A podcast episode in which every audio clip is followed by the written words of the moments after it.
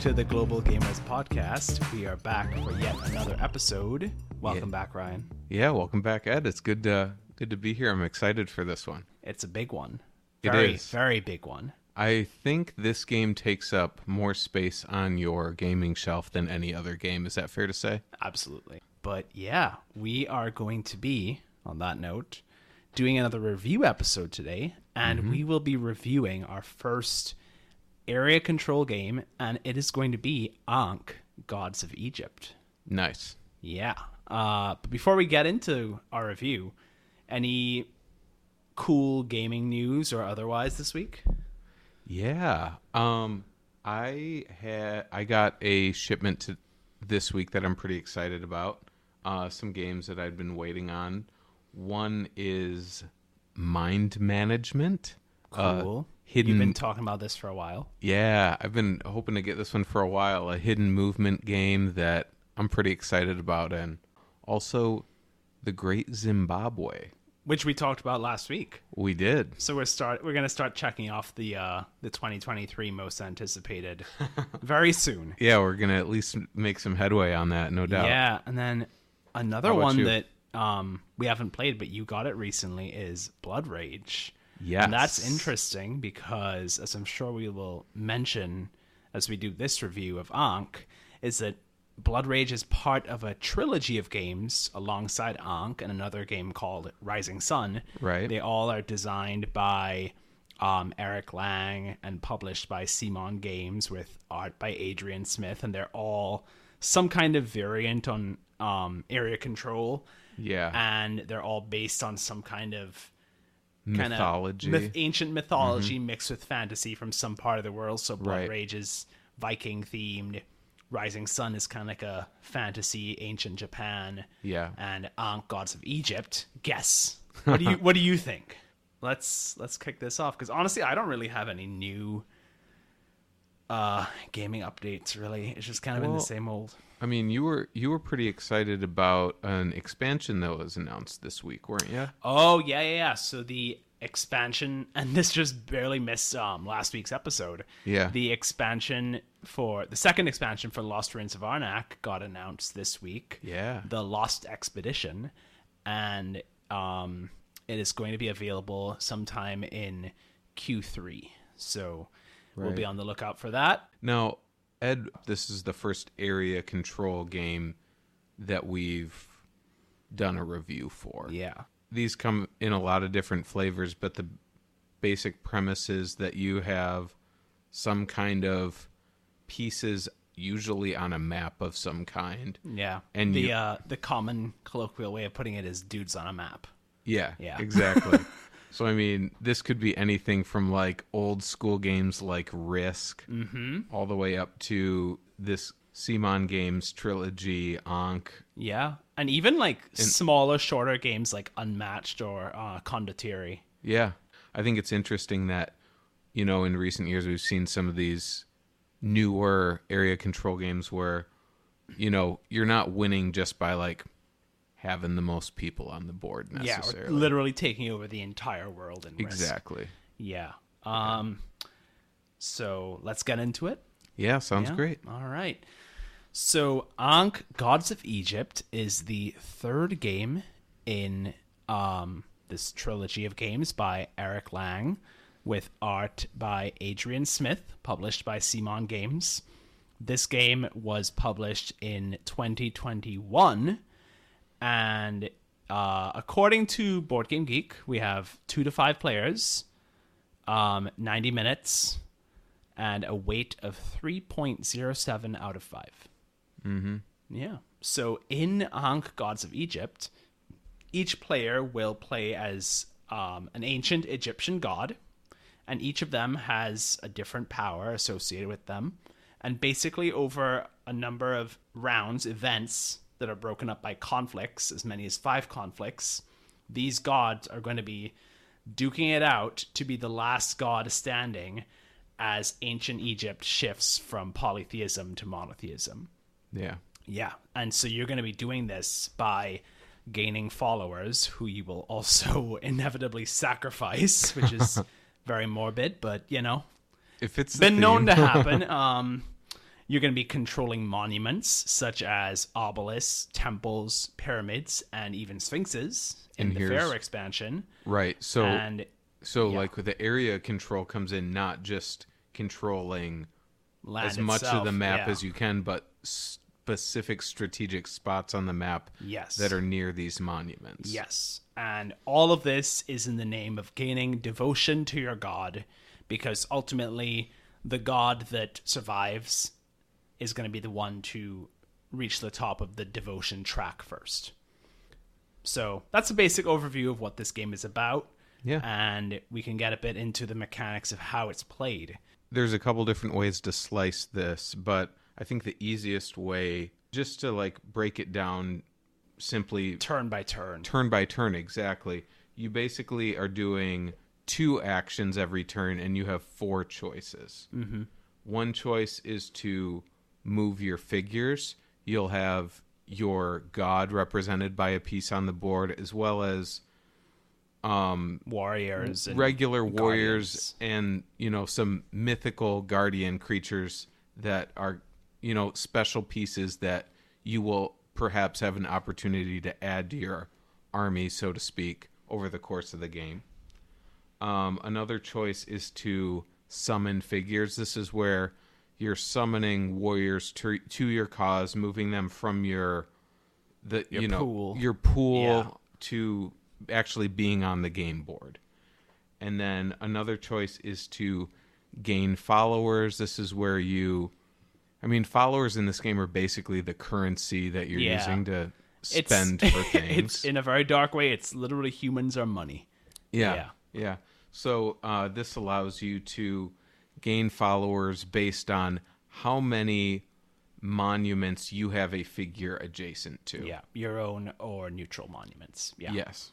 Yeah, at least that's at the start of the game. Over the course of the game, you'll be able to like add some powers that will up the number of followers you're able to gain. Yeah. And in and just tying into that, the fourth option you have gets into that because your fourth one is to unlock an Ankh power and you know, if you remember a game like Scythe where you're, you know, upgrading your abilities over time, there's a lot of variety here. Yeah, and of the four, the upgrading Ankh powers is definitely the most um, unique and interesting. Yeah. because every player is going to have a board that is you know whatever god you choose so if you have ra you're going to have the board that has ra on it and on the left side of the board it's going to say what your specific god power is.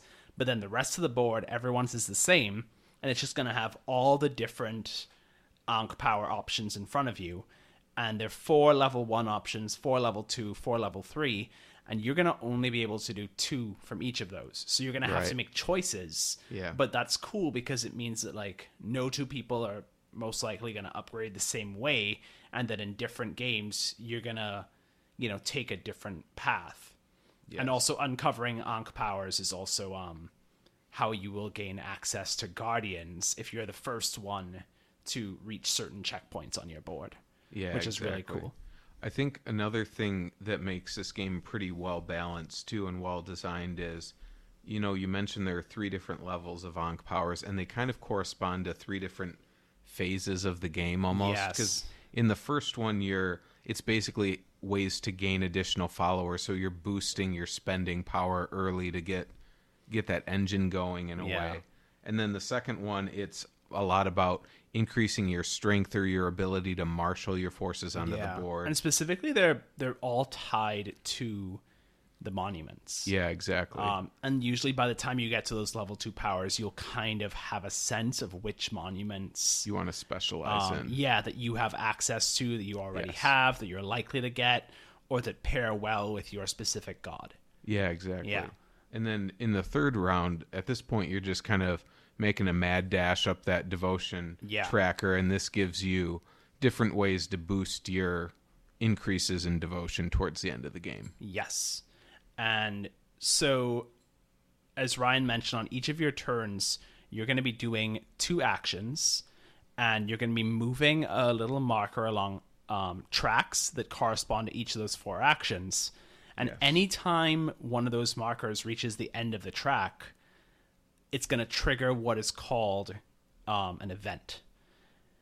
And so if you trigger an event, first off, if you do that on your first action, that's it. You don't get a second action. So you Right. can that makes you like make really tough choices sometimes or it can allow your opponents to really corner you into you know making choices that you may not have wanted to which is really interesting because you can kind of mess with people in this really interesting way Right, because it's. I mean, this is really what sets the tempo of the game in a lot Yeah. of ways. Yeah, because um, every time you trigger an event, you're going to again move along this event tracker, and it will tell you which type of event will be triggered. And there are three types of events. Yes. So the first type, and this is the one that will show up most commonly, is um, to claim a monument. And what that allows you to do is that if you have a figure adjacent to a neutral monument, you can claim it. Or if all the neutral monuments have been claimed later in the game and you're adjacent to someone else's, you can take that. You can claim it from them. Yes. Um, the second type of event is called the Camel Caravan. And this is really interesting. And I don't know that I've seen this in any other game, to my knowledge. Yeah. I can't. Nothing comes to mind. Yeah, but what it lets you do is that basically the board is a map of Egypt.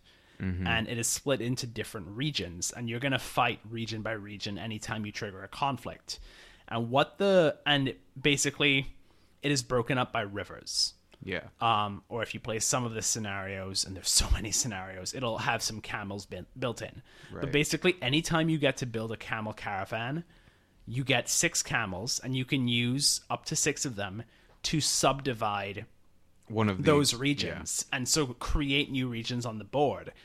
And because this game is so um, focused on sequencing, put, like choosing the order in which regions will fight can be really important and beneficial to you long term in a way that may not seem like a big deal at first, but once you get a game or two down and you figure out how this game really works, it's really important. Yeah. Um, and then the final type of event is the most important one, and that is a conflict event. And there are five conflicts in the game. The game could end before one of those, uh, before the final conflict, if someone reaches the top of the devotion track.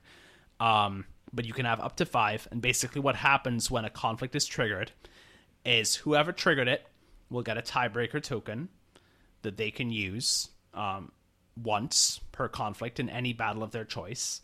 And then what And you're going to do You, could you just distinguish a second what you mean between battle and conflict? conflict. Yeah, I'm going to get into that. So Okay. basically, the conflict is the whole event that can be broken down into multiple battles. Okay. And so One per region. you're going to go region by region, starting with region one. So this is again where that um, sequencing is important because you're going to go from one and work your way up. Right. And if someone controls a region all by themselves and there's no opposition in it, that's called domination, and they will just get devotion. And you get devotion one for domination, and then one for each monument majority you have. Right.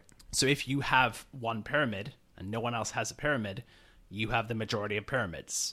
If you have two temples and someone else also has two temples, no one has a majority.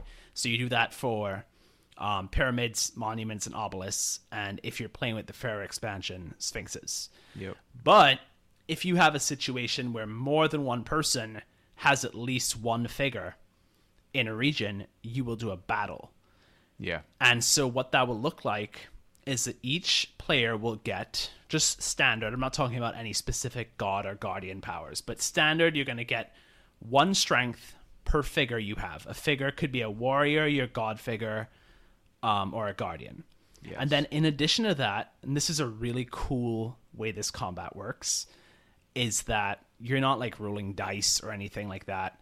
You are going to play a combat card, and each player has an identical deck of seven combat cards. And so you're going to choose one that you want to play face down. Your opponent will play another one face down, and then you'll reveal them at the same time. And they're all unique, and they will, um, you know, they will clarify what they do to help determine who won that conflict. Like, some of them are straight up adding strength to you, like the chariots card is just plus three strength. Yeah. Um, some of them allow you to build a new monument, or will give you added benefits if you're on fertile spaces versus drought spaces, and then one of them will let you pick up all your previous cards. That's kind of how it works. No, and I'm glad you highlighted that overview, even if we didn't get into all of it. But just one theme I want to hit on here is the first time I played this game, I thought, oh, I need to win every battle. I'm glad you're bringing this up. Well, I mean, the lesson I learned is that you can easily in this game get so caught up in winning a battle Uh-huh. that you lose track of the overarching objective of earning devotion. Yes. And you can very easily, if you're playing your cards right, lose a battle strategically and gain more devotion than you would have by winning it. Yeah, or the person who won gained. Yes. Yeah, and that's that's something that I mean, I was gonna bring that up in um, kind of like my tips or strategies, but that is really one of the really cool keys to this game. And from what I understand, it is something that is also present in Blood Rage and Rising Sun, Right. and I really appreciate that because I think it's, I mean, as much as I love a game like Risk, um, it can get to the point where someone is just so far ahead and has so many armies that you know you're just kind of rolling dice until the game ends exactly how everyone knows it's going to end. And Everyone what this does knew is a that- half hour ago. yeah, two hours ago. Yeah, exactly. um, and what this does is that it really increases the range of possibilities and strategies for how you could win a game of Ankh. Yes. So you could just have a strategy of summoning a whole bunch of figures, and your opponent thinks that you're going to be really aggressive, but actually you're just going to play the card that lets you get a devotion for every one of your figures that die in the battle. And so because you psyched them out um, by bluffing, they might win the combat and they'll get a devotion for winning the combat, but you're going to get like five devotion because five of your figures died. Yeah. Yeah, it's really cool. Well, and then if you play your Ankh powers right and you can summon extra figures, it might not even set you back that much to lose more Yeah. figures than them. That's that's right. That's true. The only other thing that I think is worth mentioning, and we should definitely discuss this, um, is that the third and fourth conflicts are really important. So the third one is really important because it introduces the mechanism in this game that is the most controversial, and this is the merge. So if you are playing Ankh with three to five players, what will happen is that at the end of the third conflict, um, conflict, the two players that are the furthest back on the devotion track Right. will merge together into one god um, Yeah. and basically play as a team. So what will happen is that um, the player who is the furthest behind will surrender all their followers and their guardians to the person who is second to being last. And you know then they will get rid of all their other places Yeah. all their other um, belongings all their monuments will be destroyed. And then they will both drop back to the furthest spot uh, where the last player was on the tracker and they will play together and have both of their god powers Right. And Um, when and when you say play together, you mean like they will play together as a single player. yeah on a team and Yeah. make decisions collectively for the rest Right. of the game Right. Um, and so that is meant as a catch up mechanism so that you have double the god powers, you're pooling resources, um, all of that. It also keeps all players engaged because one, you don't want to necessarily be in last, but then it's not a deal breaker and even if you are like you're still going to be engaged through the rest of the game. Similar to what we were talking about with the with the way combat works, Yeah. it gives players who are behind a reason to also stay strategic. Yes. Because you may not want to be really aggressive if you're second to last against the person who's behind you because you don't want you don't want them to be too far behind 'Cause because you don't want to drop. drop further Right. back when you do inevitably merge. You want them to be strong so that together when you merge, you're in a good position. yeah. Um So this is this is very controversial though because some people don't like this mechanic because they think you know what was the point of me, you know, investing in this game, claiming monuments, developing all my stuff, and basically, you know, being autonomous if halfway through I'm going to lose it all. Um, and I guess this is also, it, it, to an extent, depends how you feel about co op games because one of the common criticisms I think of a lot of co op games is that one person ends up kind of dictating to the team what they think everyone should do on their turn.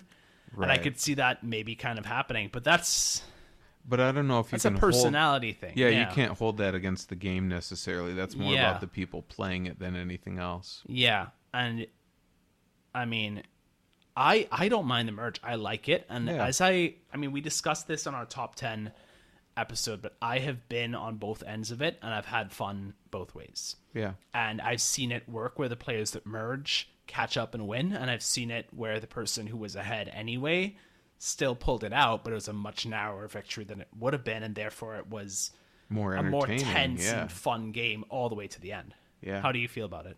No, I agree with you. It's uh it was it it took a little bit to wrap my head around the first time because I don't the first and second times I played the game like I don't think I was thinking about it till the th- turn before the merge actually happened whereas once I'd played the game a few times and knew it was coming, you can kind of plan for it a little bit a few turns in advance and try to set yourself up to like I mean like you said like ensure that if you are in one of those final two spaces and going to be part of the merge likely that the person in last place doesn't end up too far behind.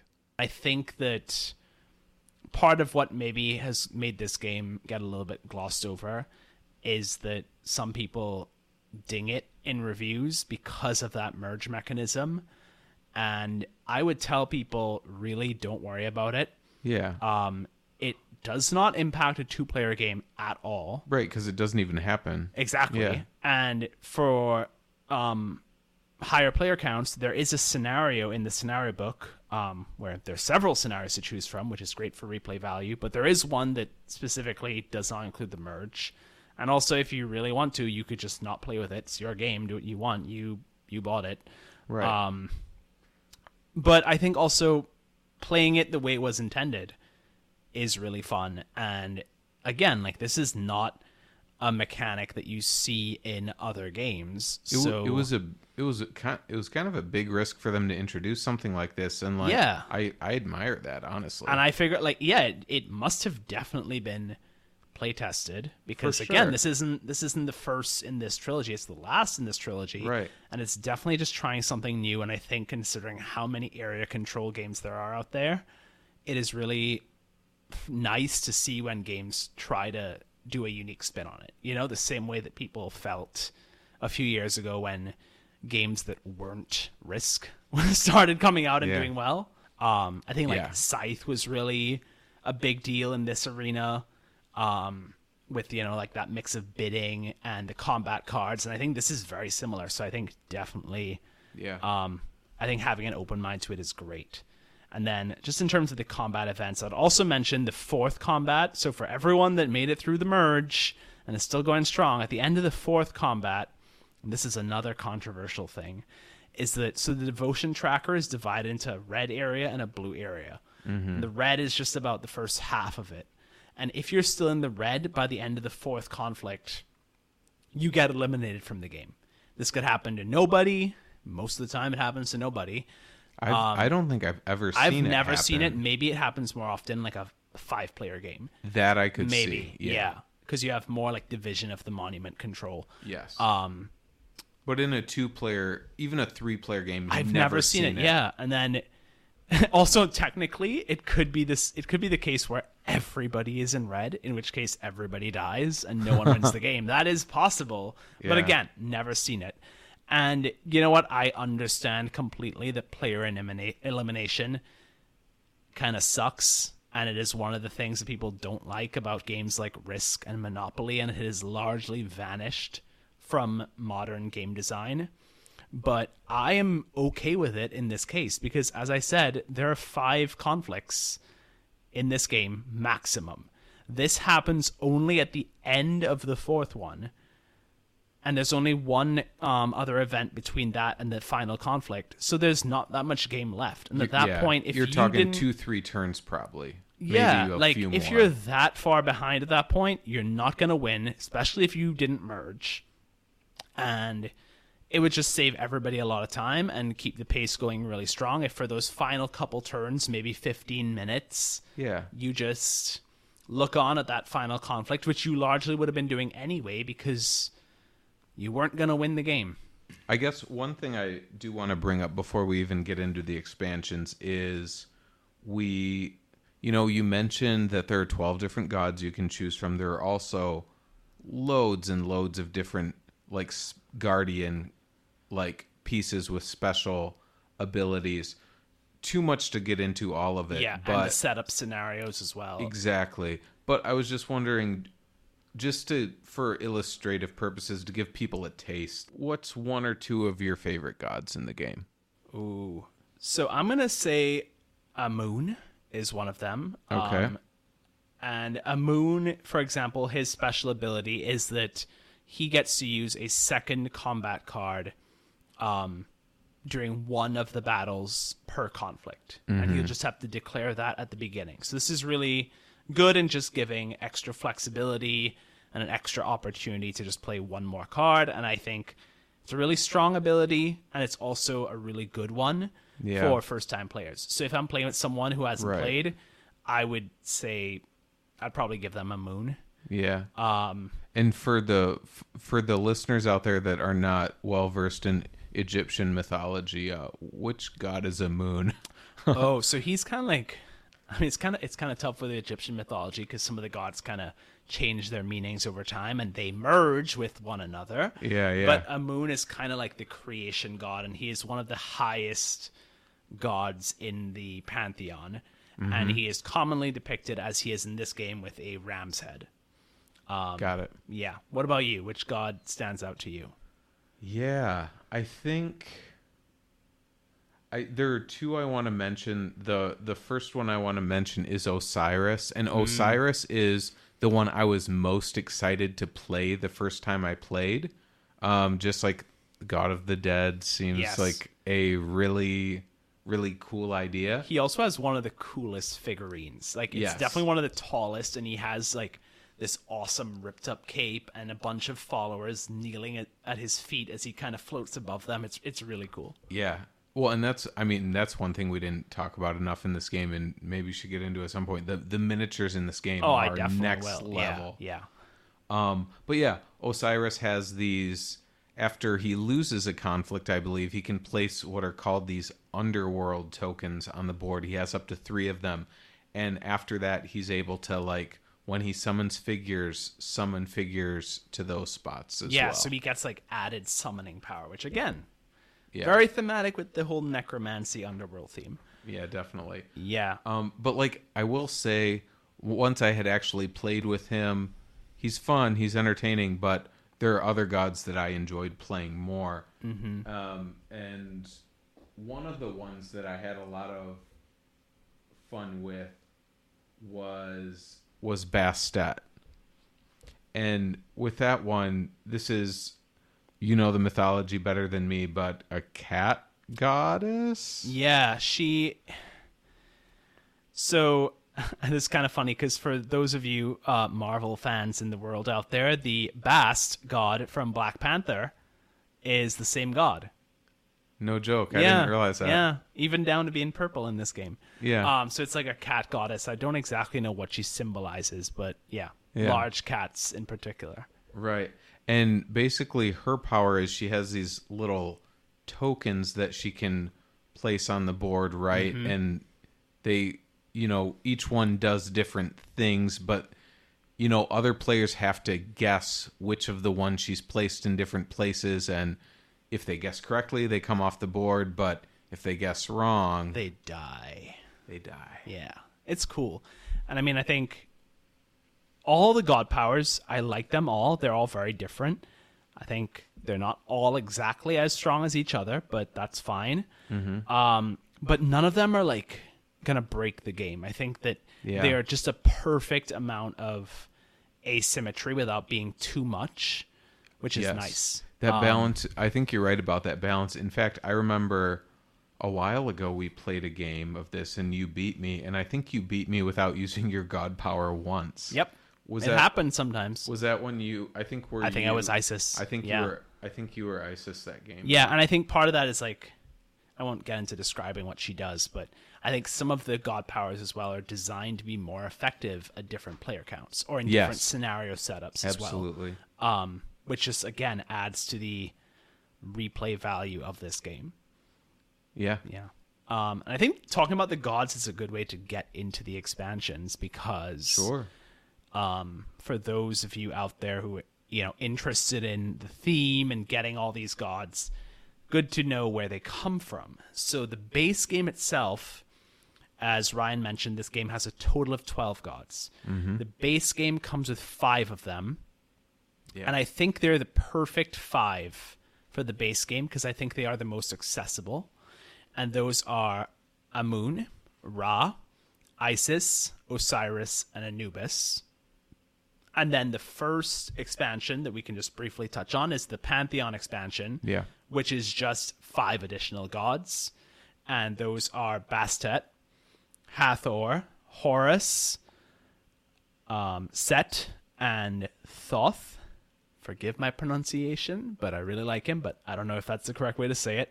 Uh, the monkey god. He's very Sounds cool. good to me. Yeah, and then the final two. So that's just that's the pantheon expansion. There's nothing else to it. It's just more gods.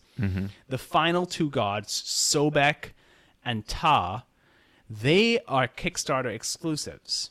So the only way to get them is at this point if you were to buy the Tomb of Wonders expansion box second hand from eBay or somewhere online. It is not available at retail.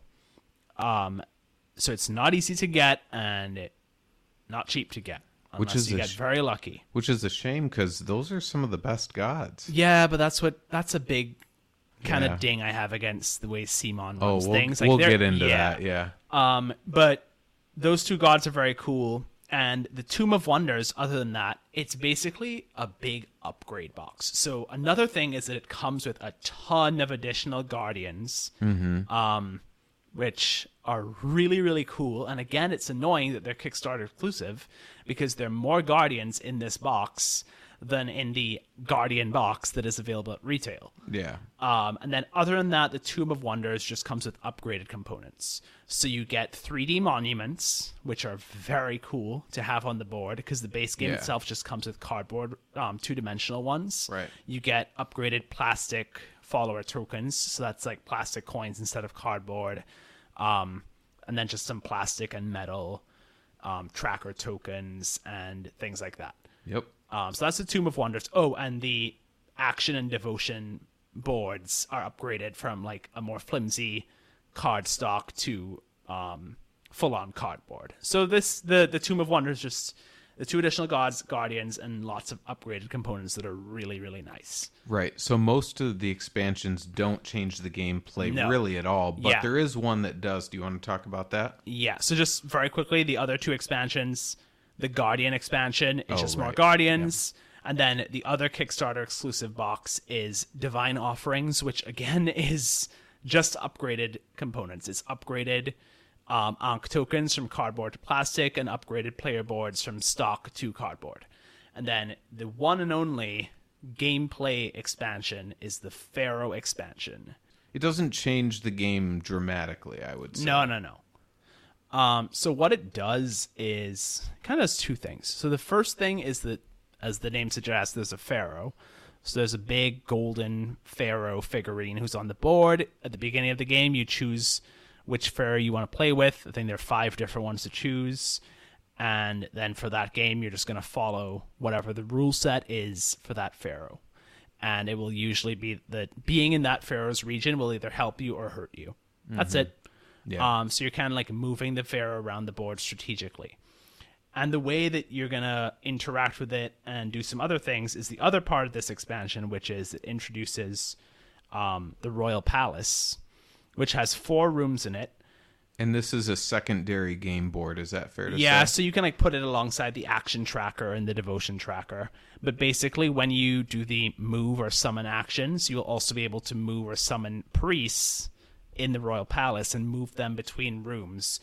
And every time someone does the claim monument event, you'll kind of resolve the royal palace, and whoever has a majority in each of the four rooms will get to do the nice benefit associated with um, that room, which can include building sphinxes, which are kind of like wild monuments, moving the pharaoh, um, getting more followers, or claiming um, a political card. And there's a deck of cards that are called political cards that will kind of give you like additional abilities that you can use throughout the game.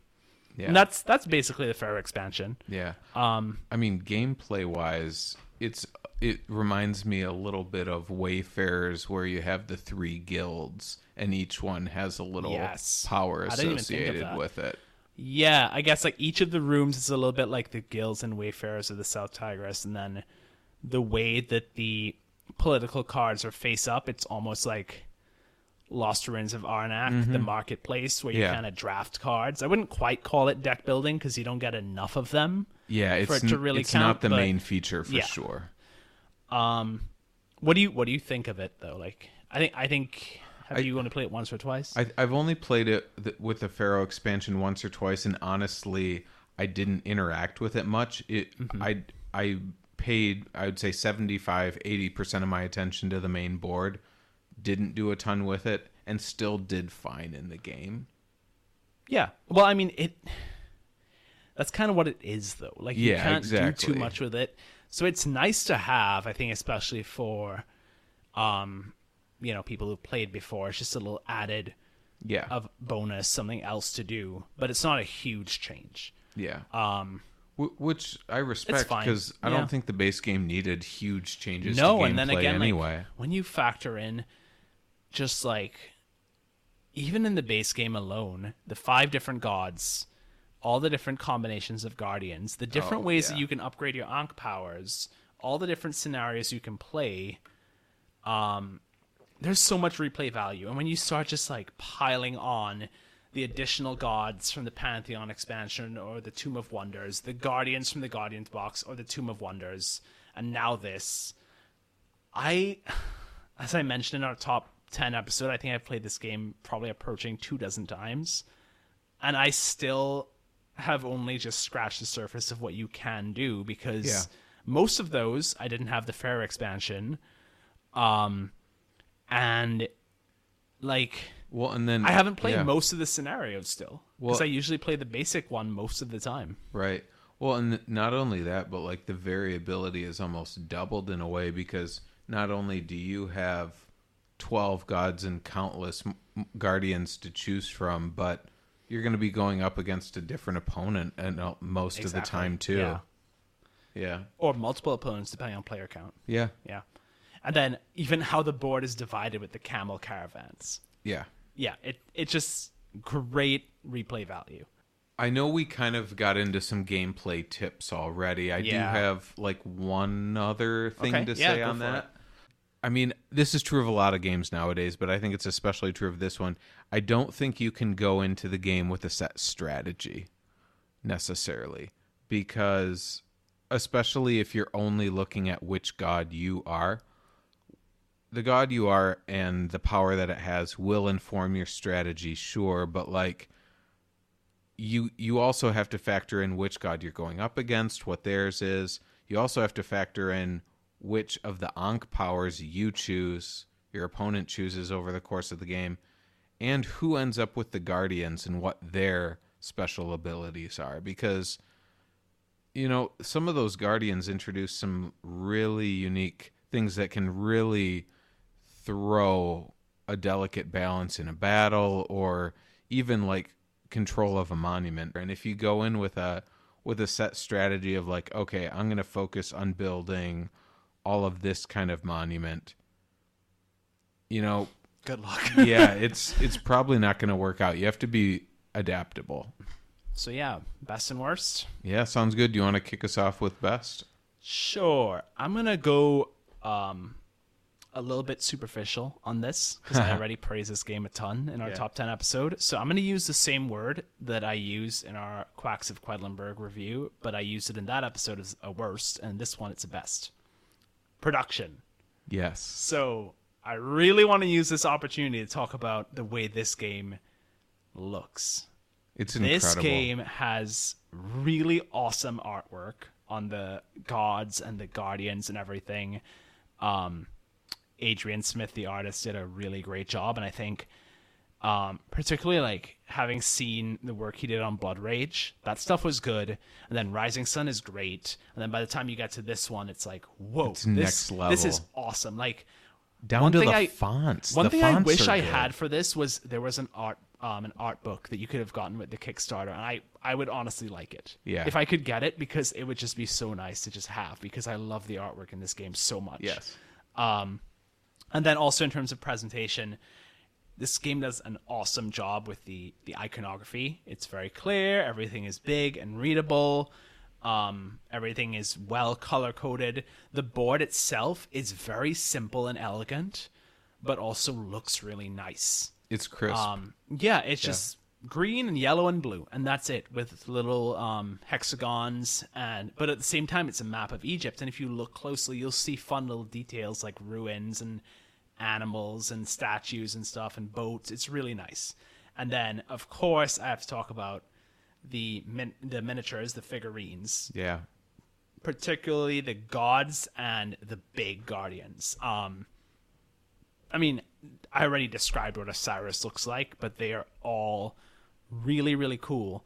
And, you know, the fact that I even have the Tomb of Wonders and the Divine Offerings boxes just shows that, like, I've gone all in on this game. Oh, yeah. I think, like, every serious game collector should have, like, you should feel okay having that game where you just go in and it's And this is more than a game for game. you, it's like yeah. it's a collector's item. Yeah. And this is definitely that for me. And just as an aside, I will also just say like I finally took a, a risk and a dive on this game and decided to um Slapchop paint my miniatures, which I was very scared of for a while, but I think they came out really good. And Oh, again, I think part of that is just when the quality and the detail on them already is so good Yes. you really you really can't mess it up and i i mean i just did like a basic Slapchop wash which for people who don't know is just like you do a white or a black base which i did black and then just kind of dry brush over it with very thin paint to get the details Yeah. but if you look online at what some people have done with their figures in this game it is astounding They're Like, works of art. yeah it looks like you want to display them Yeah. um so i just want to give this game a ton of praise for that Yeah. No, absolutely. what about you I think there are. The first thing I want to mention is just we already talked a little bit about the the actions tracker for the game of how you know you're moving pieces to the end of a tracker and then every time it resets so to speak you trigger an you're event. triggering an event and i i it's such a clever mechanic for controlling the tempo of the game and like because i feel like most games where you're choosing different actions you're just choosing whatever actions in that moment benefit you the most. Mm-hmm. And there's still that calculation in this game, but then you have the added wrinkle of like, oh, if I if I use the move figures this time, I'm setting up the player after me to like to trigger an event that's more advantageous for them. So I might actually hold off doing that and do my second or third choice, even if it's suboptimal this this turn like it might pay off in the long run. There's a lot of Yeah. added calculations on which Definitely. which actions you're going to choose in this Yeah. game. I mean, I I hate chess, Yeah. and yet there is something very chess-like about Yes. this game. I think, There is. particularly in a two-player game, that I Yes. really like, and and that is really at the core of it. Is that your turns are very much about. It's like a constant setup payoff dynamic between you and the other people at the table. yeah. What's the worst thing about this game? I hope I'm I'm not stealing this from you, but I think the worst thing about this game is probably the cost. yes. I mean, it's just a really steep cost, especially when you factor in things like you said, where, you know, the Guardians exclusive expansion isn't even giving you as many Guardians as like another expansion. Yeah. I think to get specific about that, so base game, for those of you who may be curious, the standard re- retail price for the base game is $99, which I think is that's that's right for what you get in it considering the figurines, the mm-hmm. board. It's a pretty big thick box, high quality components. That said, you're going to get the 2D cardboard monuments and coins and all that stuff. Yeah. Um, I think more specifically than the co- and like I will say, like base game alone, you can have a really great time. You have five gods, you have all the scenarios, you have tons of replay value even there. I think the thing that more specifically bothers me is that CMON as a publisher has a bad reputation among some areas of the hobby and you'll see videos and people ranting about this online about specifically the way that they run their big Kickstarter projects, whether it's these um, Eric Lang um, games or their Zombicide campaigns, where things are broken up into so many different expansion boxes that just kind of make you have that oh well just one more box just one more box feeling Yeah. oh it's only available now and i'll never be able to get it again feeling and i think that when i think about something like the way that I mean, like Garphill Games runs their Kickstarter campaigns where everything is upfront, everything is available to everybody, and you know, there's no hiding things or kind of gatekeeping.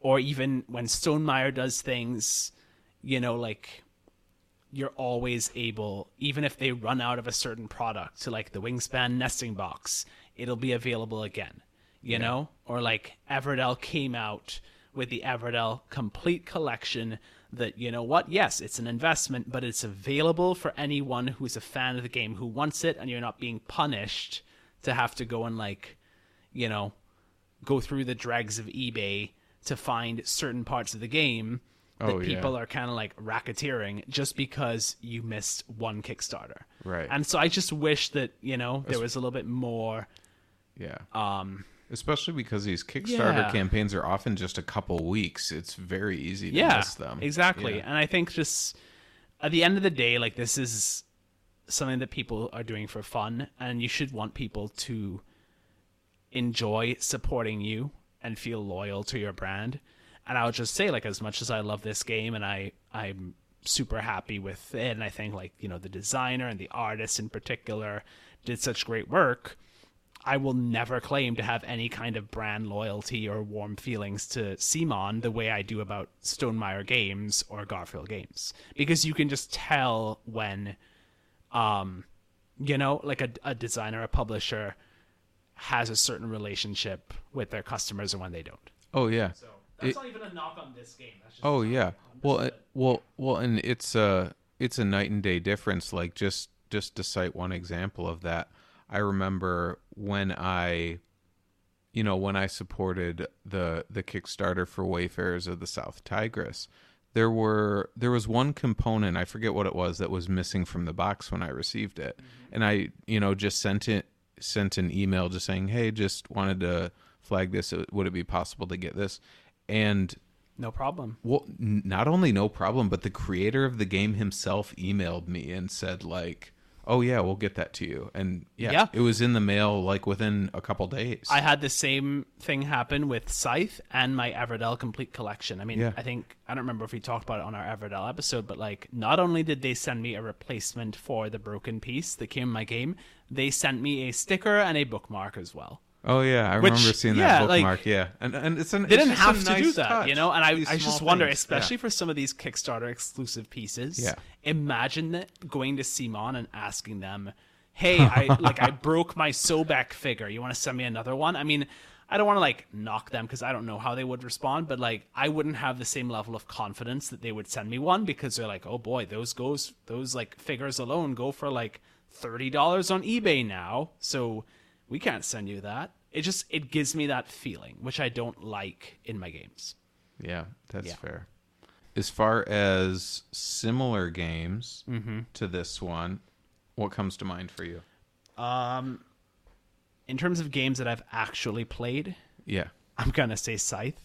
Yes. Um, that mix of you know area control and combat, with like upgrading your own player board and that kind of bidding, um, surprise reveal element of the combat. I think it's it's pretty similar. What about you? Blood Rage could also be added to that list Yeah. once we've played it, I imagine. And Rising Sun. Yeah. Yeah. Um, but yeah, I th- I mean, I think the main takeaway is just a very well balanced riff on area control where it's like the anti risk. It's not just about like who has the most bodies on the board. Right. And I think especially considering just that Scythe has been around for so much longer and in and it is so popular, Mm-hmm. I think it would more often be the case that this would be an invitation for Scythe players to give this game a try Yeah. rather than the other way around. So all the Scythe fans out there, come to ancient Egypt for a minute. Bring your mech over and give it a try. Yeah, no, that's a good call. Uh, so final score. What do you give Ankh Gods of Egypt? So for me, Ankh is going to be an 8.5. And I think the reason I put it as high as that is I think the base game for me is maybe an 8. But when you add, admittedly, you have to pay for it, but mm-hmm. when you add in all of the different guardians and all of the different god options, there's like, I'm just blown away by the replay value of this. Yeah. Like, you you could play this game for months and not delve into everything that it has to offer and like just thinking about the play testing and like the game design finesse that re- it was required to to p- pull that off it, it's really an achievement Yeah, I agree. Um, I'm gonna give it a 9 Mm-hmm. Um, I agree with everything you said, and I think that just even though I haven't played Blood Rage and Rising Sun, this just feels like a game that is a culmination of a designer and an artist's, you know, work At the top of their a game. lot- yeah, and like Yeah. that they spent a lot of time on and learned a lot from over time. Nine out of ten from me. I love this game. It was in my top five, yeah and I look forward to giving Blood Rage a try with you soon. yeah no i'm looking forward to it too and uh yeah i'm very curious to see what uh gameplay mechanics carry over between the two Yeah.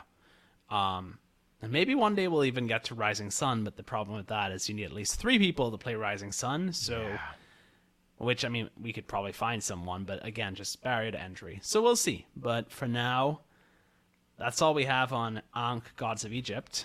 Thank you, everybody, for sticking with us through another episode of the Global Gamers Podcast. And we will be back next week. yeah Have a good week. yeah looking forward to talking with you again soon